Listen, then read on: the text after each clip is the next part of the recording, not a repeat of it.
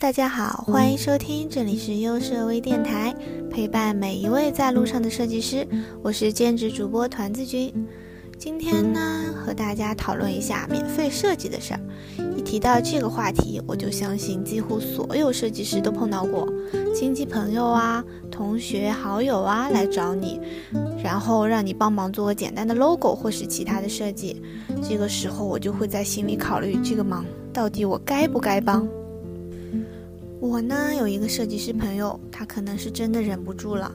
有一天，他在自己的朋友圈里发了这样一段话：市场就是在逼你不做便宜设计，做了便宜设计；不做家装，只做工装，最后做了家装；不做免费设计，最后还是无可奈何的做了免费设计。心里有杆秤，一直摇摆不定，坚定了就是与市场抗衡，不坚定就是饿死。我想他现在的坟头草应该已经挺高了。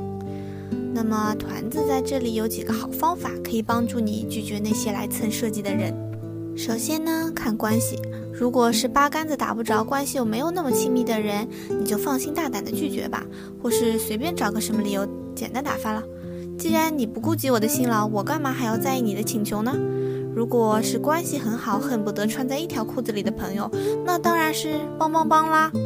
既然是朋友，那么不用金钱的形式，可以用别的，比如好好蹭他一顿大餐来解决设计费的问题。然后就是看需求，如果是让你抠抠图、修修片这类比较简单的活，那就看你和对方的关系，然后适当的帮一下。如果他是非要你十分钟出一套完整效果图什么的，那就让他一边玩去，或者砸他五百块让他街上找去吧。我看到网上有一个段子也挺有意思的。做设计最怕的不是老板笑里藏刀让你加班，也不是甲方的唠唠叨叨，而是久别的窗口抖动来句关心的问候：“兄弟，你还在做设计吗？”这也是为什么好多设计师隐瞒了自己的真身，不愿透露的原因。其实我想说，那些来找免费设计的真是不聪明。你要知道，没有付出的收获是很可怕的。